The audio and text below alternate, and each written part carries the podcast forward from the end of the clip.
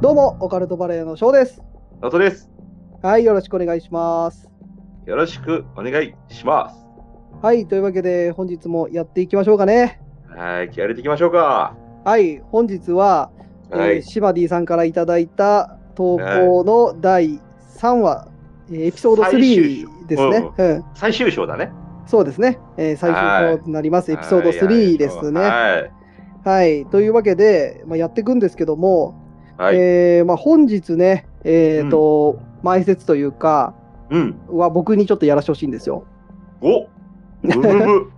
ムムムというか、 はい。あのしばらくね、やってなかったじゃないですか、再生数の報告というか、 あ、そっちね。まあ、ショックもなんか、あのー怖い話してくれるのかなと思ったけど、いや、怖い話があったら、そう本編でやるから、俺、ねえ、あの、前回ね、僕のあの、こ、怖おも、ん怖うまい話ね。怖うまい話ね、怖うまい話、あれなかなかね、あの、不評だったんでね。 うん、なかなか鳥悲しいことで肌が立つ、あの、ある意味ね、ある意味鳥肌が立つお話でしたそうね。ですね。はい。はいはい。はい、すいません。あの、再生数ですね。はいえーで、うん再生数なんですけども、うん大体ね、Spotify の再生数が今のとこ、えー約30万再生ほほほほ。をなんかね、すごくなってきたね。言はうん、ただね、えっ、と、まあ、2ヶ月ほど前に、ちょっと報告させてもらった、あの、広告をつけれるっていうお話で、い。そうですね。申し訳ないですけどね。あの、広告をつけてからなんですけど、Amazon、えー、Music とか、はい。えー Amazon Podcast とか、は Amazon い Podcast とか、えー Apple Podcast あたりの再生数、おそらく入らなくなっちゃったんですよ。その、なんか、ああ、見えなくなったってことそう、処理が別になってしまって、そうです。ああ、そうだね。うん。で、その他の、まあ、あの、細かいやつとかもちょっと再生数が入らなくなったんで、その辺がちょっとわかんないんですけど、おそらく、まあ、う1万、2万再生とかだと思うんです、そっちは。そうだね。なんか、でも、ああ、そうか。それぐらいか。うん。だから、まあ、おそらくですけど、32、3万ぐらいやと思いますね、再生数としては。うんなるほどね。うん。素晴らしいですね。あの、岡場はでい見えるか、はい。ね。あの、リザーさんたちにね。そうなんですよ。で、えっ、と、フォロワー数ですね。おお、登録者数。はい。はい。がですね、Spotify が約1000人ほどですよね。おお。で、えっ、と、Amazon Music さんもは1000人ほどいらっしゃい。るお状お。況で、まあ全部、サウザンとそう、全部トータルしたら2500人ぐらいの人が聞いておーいただいてるんじゃないかなと思いますね。 いや、本当に申し訳ないですね。はい。本当になんかね、ありがたいし、申し訳ないし、なんか、うすいん、ませんって感じですね。そうなんですよ。で、なかなかね、うん、伸でびもてさ、まなすんかね。さ、うん、あの、昔話になるけどさ、うん、その、ね、最初の方だったらさ、あうんの、10話とかでさ、うん。ああ、10いったみたいなさ、あ、そうだね。うん。で、100回再生やったら、お100回再生やったとか言ってましたもんね。言ってましたね。当時ね。まだまだ、あの、我々もね、下積みだった、下積み、まだまだ下積みですけどね。そう、まだ伸びてますからね。そうですね。うん、ず順調に伸びてるんで、までもあ、懐かしいよね。本当うん1話から聞いてもらうと分かるんですけど、そうやって喜んでましたもんね。そうそう1万回再生とか、すごい喜んでましたよね。 すごい喜びましたね。ええまあ、そういうのをちょっとね、えーうんしばらく報告していなかったので、そうですね。うん、報告大事ですねこさういうことせてもらって、まあ、はい今回本編に入っていこうかなと。はい。ありがとうございます。皆さん。ははいい。はい。 いつもね、聞いていただいて本当ありがとうございます。もうそれが全てですからね。うん。まあ、ちょっと細かいとこ言うと、まあ、まだまだそのデータ、うん。えっ、と、何のデータなのか分かんないとことかいっぱいあるんですよ。あーこれは何を、何の数字なんだみたいな、謎の、謎の数字謎の数字があったりしてね。なるほどね。うん。だ Spotify のデータが、まあ、主なんで、僕らの。うん。まあ、傾向はそれで見れるかなっていうところで、大体ね、Spotify だと、あのーユニークリスナーっていうんですかね。その、いつも、えーエピソードを上げて、それを聞いてくれてるリスナーさんの、その、規模というか、みたいなのが見れるんですけど、それがね、大体1800人ぐらい。ほだから、その登録、半分ぐらいは登録してくれる人が聞いてて、半分は登録してない人が聞いてるのかな、なるほどね。申し訳ないですね。うん、みたいな感じで、はいはい、まだまだね、あの、フォローされてない方、ぜひうフんォローしていただけたらなと思います。はい、 はい。一ポチッとね。そうですね。はい。なんか、ランキングとかにも多分関わってくるんでね。そうね。ランキングも、なんか、その上がり下がり激しいけど、うん。あの、Amazon ポッドキャストうのんランキングは大体いつもね、300何十位とかうん。をずっと維持してる感じかな。ただね、あのー我々を、うん稲川淳二さんの喉元喉元まで、うん。あの、押し上げてくれたら、あとは我々がやる んで、あうの、ん皆さんの力でね、あの、稲川淳二さんのちょっと下ぐらいまでね。稲川淳二さんは逆に、ポッドキャストやっとんのむしろ。わかんないです。わかんないですけど、あの、それぐらいね、 うん。はあの、オカルト界で有名になれればな、と。い。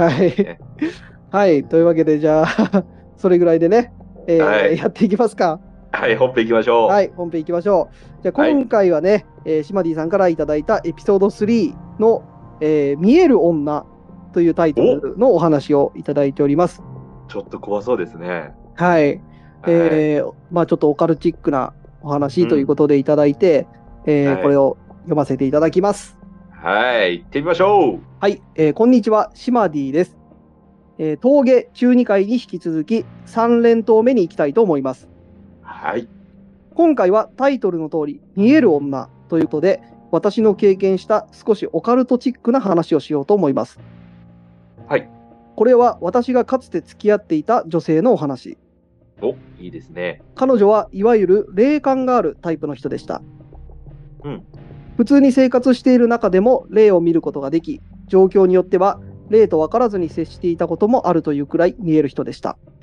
かなり強い霊感ですね。そうですね。だから普通のうん生きてる人と区別がつかないぐらい見えるそうですね。はい人はいはいですね、えー聞かせてもらったお話では、美容師をしていた頃、予約なしでお客様が来店された、えー初めてのお客様だったので、カウンセリングやシャンプーなどをして、カットもした、えーそこからお会計をしようと思ったら、玄関が開くわけでもないのにお客様がいない。うん同僚はバックヤードにいたので、防犯カメラで確認してもらったところ、お客様はいないのに、一人でカットの動きやシャンプーをしていた彼女だけが映っていたという話。いやえーえーお客様が来店されて、えーかっこその人は生きている人を接客、施術していくのだが、左手の肘の部分からもう一本腕が生えているほう。正確には彼女には生えているのが見えるが、他の人には見えないうん。彼女にしか見えないので、特に会話などでも触れずにいたのだが、その数日後、お客様は腕の骨を折るような怪我をされたということがあった。うんえーなど、えー霊を見たとか不思議な体験をしたという話を山ほど持っていました。うん私自身は霊感がなく、心霊的なものは人並みに信じているが、彼女の話はとても嘘などだとは思うことはできなかった。うん彼女のエピソードでは、一つその力が本物だと感じる出来事がある。うんそれは彼女との出会いの話に遡るうん。彼女とはとある合コンみたいなところで仲良くなった。えー私が主催した合コンで、私の知り合いの男性5人と女性5人とで企画し、もともと彼女と軽い知り合いだったので、お互い幹事をして人を集めたという形。うん私の集めた男性は、僕より年上のメンバーがほとんどで、皆仕事もバラバラだが、いわゆる仕事のできるやり手な男性ばかりだった。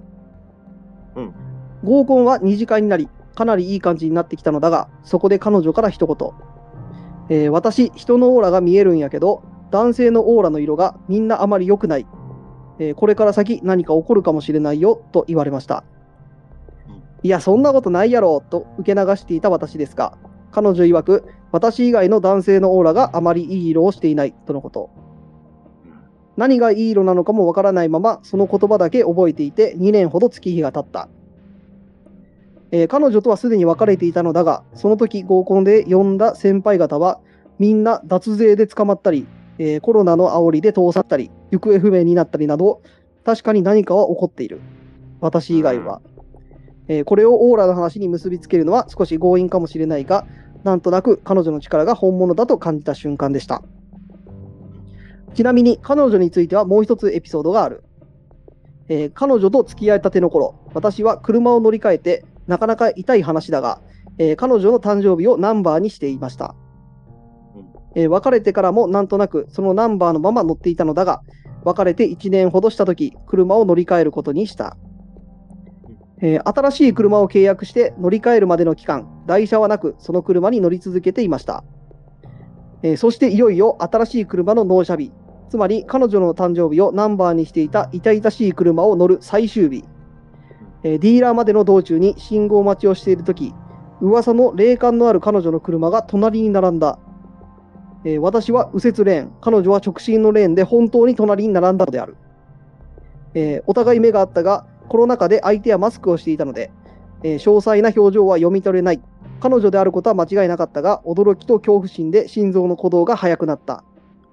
えーそこから無事ディーラーに行き、納車となったが、納車その日から強烈な豪雨に見舞われるという散々な一日になりました。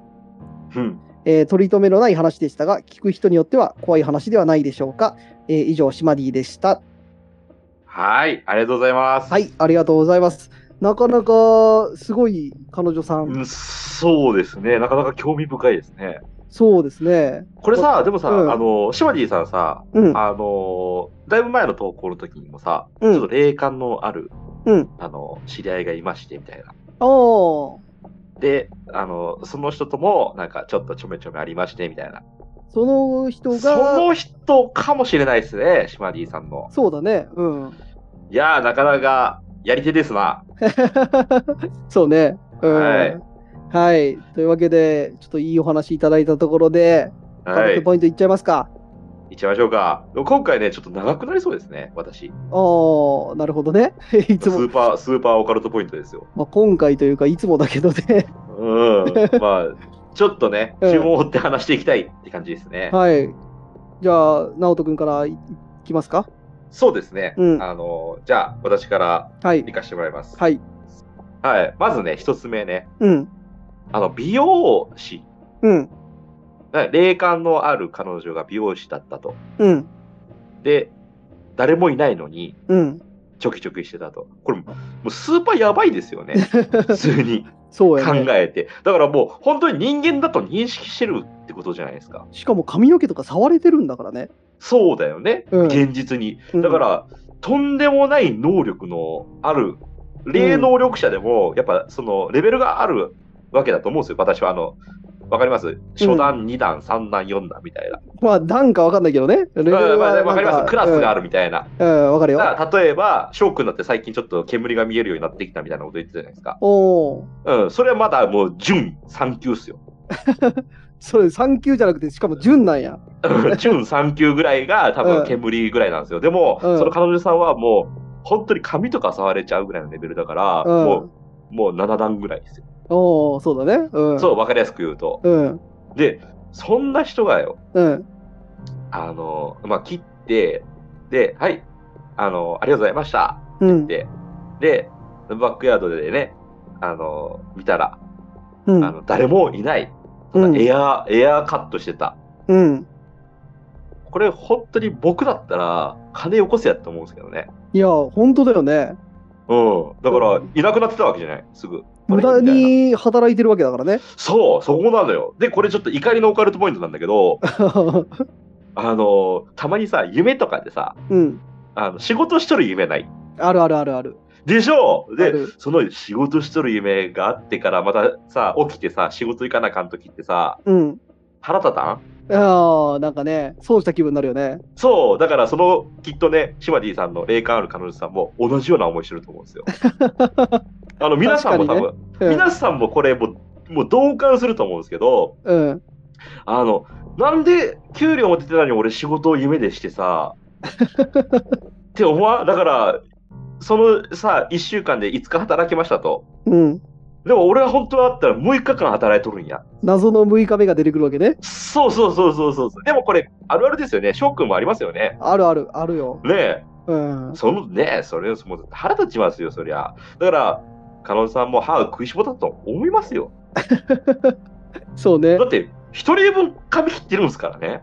しかもすい。ごい技術でね。うん。そうよねだか。ら、あの、僕が言いたいのは、その幽霊、うん。髪切ってもらうのはいいけど、幽霊さんもね、うん。あの何かしら、あのお金じゃなくてもいいけど、その彼女さんにいいことをしてあげるとかさ、そうだね。わかうるん代金を払えとは言わないですけど、それと同じぐらいの髪切ってもらったんだったら、ちょっといいこと、もっと幸せになれるようなことしてあげなさいよって言いたいなっていう話と、うん。で、その次は、えっ、と、合コンか。私えの苦手な。ー、合コンですね、オーラのお話。そうですねうん、私の苦手な合コンの話で、これね、ちょっとお化けじゃないんだけど、うん。これよくあるあるなんですけど、うん。あの、漢字と漢字ってなんかさ、わかる男の漢字、女の漢字いますやん。うん。で、そこでコン、合コンとかコンパっていうのは成り立つわけじゃないですか。うん。大体この漢字と漢字同士っていうのは、ちょっといい感じあにあな。りがち。ちょっといい感じだからこそ、そう、なんかそれ飲もうぜみたいな。なるほどね。だからあ要は、僕とか翔くんはバーターな んですよ。呼ばれる側っていうのはバーターなんですよ。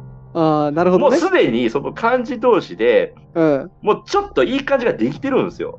ーだかもらうち、ょっとね、あれだよね、その、例えば僕が漢字で、女の子、その、うん女漢字の方を、ちょっとうん合コンやろうよって誘うとしたら、うんまあ、そもそも、その、女の子の方、漢字の方に、ちょっうともう一回会いたいみたいな気持ちがあるから、開こうよみたいな。そうそうそう。で、なんうかちょっとさ、あの、いけるやん。だって、開こうよって言いやすいじゃん。そうだね。う。うんん。なんかご飯行こうよよりは、ちそょうっと合コンしようよみたいな。そうね、いきなり1対1ではちょっと誘いにくいから、そうそうそうそう。うん、で、これがさ、まんざらでもないんだって、女の子の方も。そうだね。うん、そう。で、女の子の方も、まあ、シマディさんのことちょっといいなって思っとって。うん。 で、お互いがお互いに、もうちょっとね、あのもうごめんなさいね、これ、シマディさん、本当に。これ、お互いにもうちょっといいなって、お互い思ってるんですよ。で、他の男と女性はね、バーターですよ。いや、わかんないけどね。じゃじゃわかんないけど、 うん。私はだってもうバーター歴長いですから。いや、あなたはね、あなたははバーター歴長いやろうい。けど、はい、オブジェとしてね、置かれてたんでね。あのそこのね。あーうるさいオブジェね。そう、うるさいオブジェ。ななんか喋っとるのはペッパーくんみたいなね、扱いですよ、私いはや。ペッパー君を扱い悪くする な。まあでも翔くん、まあわかるじゃないですか。我々もまあまあまあね何回かね、やってますんで。そうだねま。あでも、まあでもわかるですよね。これちょっと、二人ともちょっとさ、うん。気があったんじゃねって話ですよ。ああ、まあ、オカルトとは全く関係ないけどね。そうだから言ったじゃないですか。オカルトは関係ないと。で、ここからですよ。オーラ。うん。オーラが見えると。うん。オーラが見える人っていますよね。なんか色が見えるとかさ。そうね。うん。色が見えるって言って。で、そのね、彼女さんは、どういうふうに見えてるか、ちょっとね、書いてなかったんで、うん千葉りさんはちょっと興味なかったみたいな感じだったんで、まあ、男性のオーラの色がみんなあまり良くないって言ってるから、やそっうぱありんまり色で、うん、判別してるんかな。例えば黒とかネズミ色とかなのかな。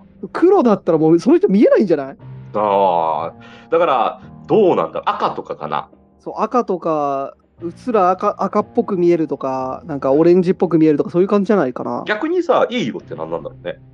なんかいろいろよね、赤はダメで、うん。なんかちょっと黒っぽく見えると、なんか病気持ってたりとか、うん、じゃあ、いい色って何なのよ、じゃなんあ。か青とかもちょっとあれだし。なんか黄色とかじゃない黄色。うん、わ黄かんない色け俺あどんま好きね。じゃねえな。うん。いや、あなたの好みはいいけど、 うんまあそんな感じじゃないかな。ちょっとその辺は僕も見えないんでね、わかんないですけでもど。興味ありますよね。オーラ見える友達とかおったらなんか面白そうですよね。うん。いや我そう々ね。いないじゃないですか。まあいないね。なんか、ナオとか歩いとったら、もう、ナオとか練り歩いとったら、もう、すごい凄まじい、神々しい金色がこう、ブワーってなってるみたいな。ああ、眩しくて見えないね。そうそうそうそうそう。なんじゃこの光は、みたいな。うんい。や、でもそういうのあったら面白いですよね。ナオトが歩いたとこ、その、オーラが黒く道になってるんじゃ ないで、あれでしょう。なんか、歩歩いてると、植物たちがしおれてくんでしょ。周りにも影響あるやん。ありますよ。あるあるですよ。うん、オーラね。うん。あとね、うん。あの、最後の最後にさ、あの名前を入れたね、ナンバー。うん。これものすごく痛いですよ。あの、島地なさんん。で これものすごなんく痛いですよ。痛い。うん。はまあまあ、そういう島地さんも自分で言ってるからね。い。はい。で、掘り返すようですけど、これはかなり痛 いです。だから、シマディさんが7010つけとるみたいなもんですからね、ナンバーで。ナオトね。 そうです、そうです。これ皆さん想像してください。うん。こうな、ものじゃないですか。うん。でしょなおとね、な残るんじゃない7010ね。 で、その、彼女と最後の最後でばったりね、あの、思い出いっぱい作ったね、うん。車で。うん。で、最後の最後に、この、彼女と会ったと。これ怖いことなのかなって思ったんだけどさ、うん。俺これは、本当に、運命じゃないけどさ、そうね。うん、なんかそういう、なんていうのかな、あの、女の勘ちゅうの、うん。わからんけどさ、女の勘って言ったらさ、ちょっと失礼だから女性の勘って言うけど、うん。女性の勘ってすごいじゃないですか。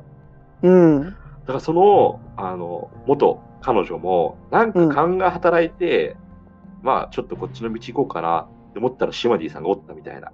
うんうん。うん。ずればったりやってさ。でその車の最後だからね。うん。で、シマディさんも、うわーってなったんじゃない そんなびっくりするような。いや、わかんないけどね。となると、結構ひどい別れ方してますいね。やー、わからんですよ、わからんですよ。これはもう勝手な憶測ですから、うん。わからんですけど、二人ともね、マスク越しだったのかな。うん。ね、マスク越しだったけど、シマディさんは、うーんってなってたかもしれないです。うん。うんもう、ちょっと、もしかしたら今の、うーは音な音割れしてるかもしれない。ああ、ごめんね。うん。うん。うんはい。今、じゃあ。勝手なお、勝手な憶測って言ってましたけど、3つとも勝手な憶測でしたからね そうですね。何も一つ、はい何一つ、なんかちゃんとしたのなかったですね。はいはい。はい。というわけで、じゃあ、直人君のオカルトポイントは、はこんいな。感じですかね。はい。じゃあ、翔くん行きましょうか。はい。いや僕のオカルトポイントなんですけど、はい。まあ、僕も、その、一発目、うそのん。髪を切ったうん。っていうところで、なんか、やっぱり、その、触ることができるうん。レベルの人、うん。7だ段。からこそ、うん、7段だからこそのそのエピソードというか、うん。あまりその僕ら投稿結構いただいてるじゃないですか。うん。けど、ここまでなんかはっきりと、うんそう触ることできるし、しかもそのシャンプーとか、うんその髪の毛を切る前にカウンセリングしてるんよね。っていうことは、おうこの触るとか、そういうことだけじゃなく、会話まではっきりと、っそてのことは、やりと向りがこうもアンサーがあるってことだよね。そうそう、やり取りができるほど、うん。えーまあ、だからこそ、なんていうのその生きてる人と区別がつかないうん。みたいなね、うん。うん。ところがあると思うんですよ。で、うんまあ、ちょっとその2つ目のオーラの話につながるんだけど、うん。そのオーラが、まあ、その彼女さん、オーラが見える、うん。けど、その幽霊だとはそこでは気づいてなかったわけじゃないですか、うん。そのシャンプーとかでカットしてるときはね。うっん。てことは、そのオーラ、幽霊のオーラうん。もその生きてる人と同じような感じであるのかなと。なるほど。でも、ない人もあるんじゃない何も見えないみたいな。ああ、ゼロオーラみたいな人によるかもしれんけど、うん。いいか悪いかみたいな。うん。そう、まあ僕のそのオカルトポイント的には、まあうんその彼女さんは普段からその人のオーラが見えていて、うんまあその人によって色は違うだろうけど、その幽霊にもやっぱりその同じようにオーラが見えていて、ああ、なるほどね。そうそう、だからそのやばい幽霊だとか、うん大丈夫な幽霊だとかいう判別ができてるのかなと。おおなるほど。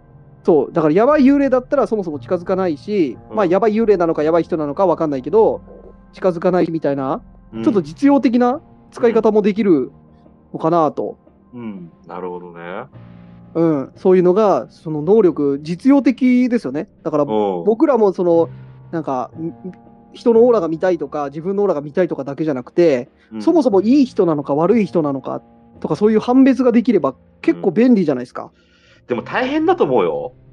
いやまあ大変だけどその分そういうメリットもあるのかなといや、だってさ、その、そういうふうに見ちゃうじゃん。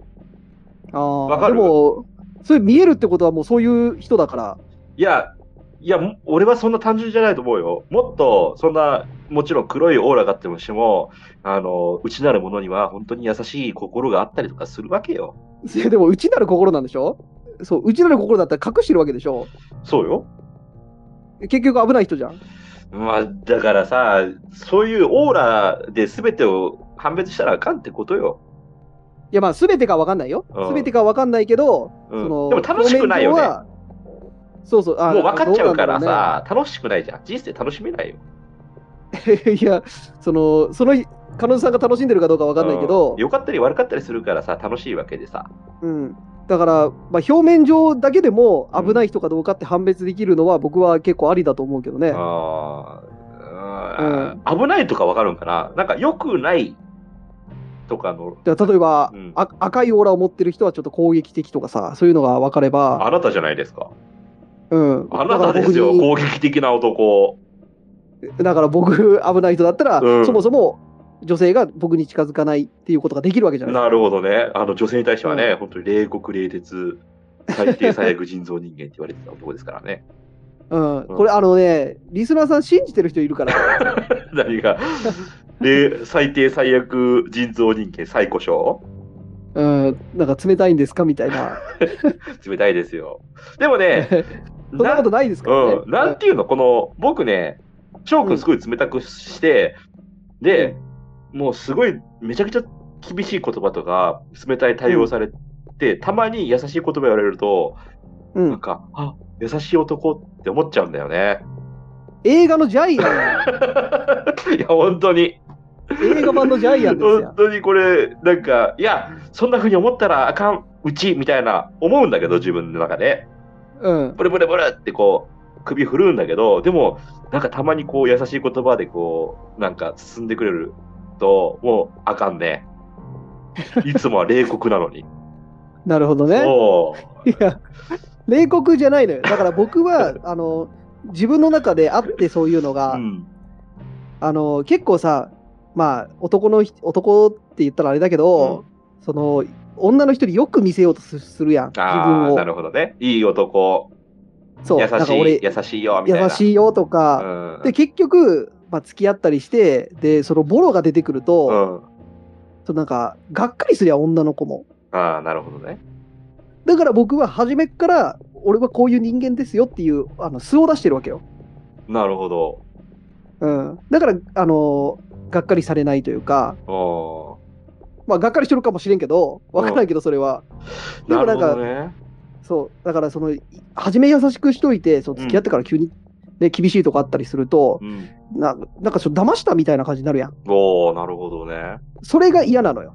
あ俺逆よ逆、どういうこだから僕は僕自分のことめちゃめちゃ優しいと思ったのとうん。だから勝手にね。そう。で、優しくするわけじゃないですか。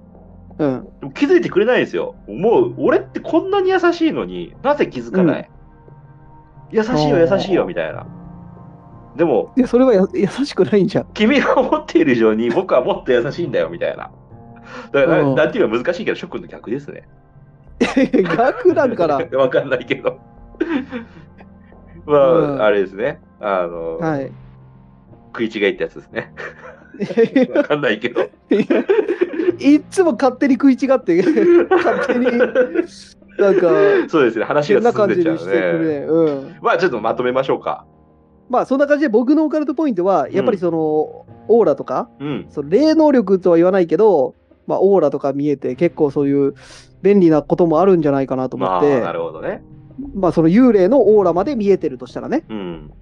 うん。だからそこに美容院にやってきた幽霊っていうのは、まあ特段害のない幽霊。うんまあ普通に髪切ってそのまま消えてっただけだから、まあ害もないわけじゃないでなするかほ。どね。悪い例、まあいい例っていうのが分かって、そのまいあ、い例直の人方だった君のかな。の、直人君の言うよううんに、ただ働きをしたっていうちょっと悪いところあるけど、そうですでもね。実害という、その霊障みたいな実害はないわけじゃないですか。そうですね。うん。だからそういうオーラが見えてるっていうのもあって、あの、その辺は大丈夫な幽霊が来てたっってていうのをし、まあ、えー判別できてたんじゃないかななると。ほどね。うん。あとあれだね、幽霊もおめかししたいんだね。そうだよね。うん。ねえそれも思ったよね。やっぱうん。綺麗になりたいとかさ、うん可愛いを作りたいとかさ、やっぱ幽霊も思うんだよ。未練があったとかね。うん。その美容院に今日行くぞって言ってる最中に事故にあって亡くなったりとかね。じゃあ、そう思うとやっぱね、幽霊にも優しくできるだろうし、そういう霊がいると思うとさ、うん、ね、皆さんね。そうだね。うん。はい。というわけで、まあ、今日はこれぐらいですかそうですね。まあちょっと少し脱線したかな。少しか なうんちょっと どうなんだろうな。少しかな、うん少しかな。どうなんだろうな。はい。まあ、ある意味、いつも通りの頑張れって感じですね。そうですね。だから、次回はね、本当に気合い入れていきましょう。次回ははね、い言ったらあかんけどね。はい。なんか、いつも同じようなこと言ってる けど、いや、もう、本当に俺、切れたかもしれん。はい。はい、次回。切れるかもしれん。はい。はい。いつも切れとるけどね、はいなんか。い、や、もうは本い当に、はい。はい。というわけでね、えー以上、シマディさんからいただいたね、えーエピソード3で、は第い。 3弾まで、はえい。 3本立てでいただきましたんで、はい本当にね、ちょっと助かりました。ありがとうございます。ありがとうございます。ですごい3本とも面白い内容でね、なんかちょっとそうそね、う。うん。別々でね、うん。そうだね。いやー、よかったですよ。はい。というわけで、えー本日はこれぐらいにしたいと思います。はい、ありえー聞いてくれてありがとうございます。バイバイ。がとうございます。バイバイ。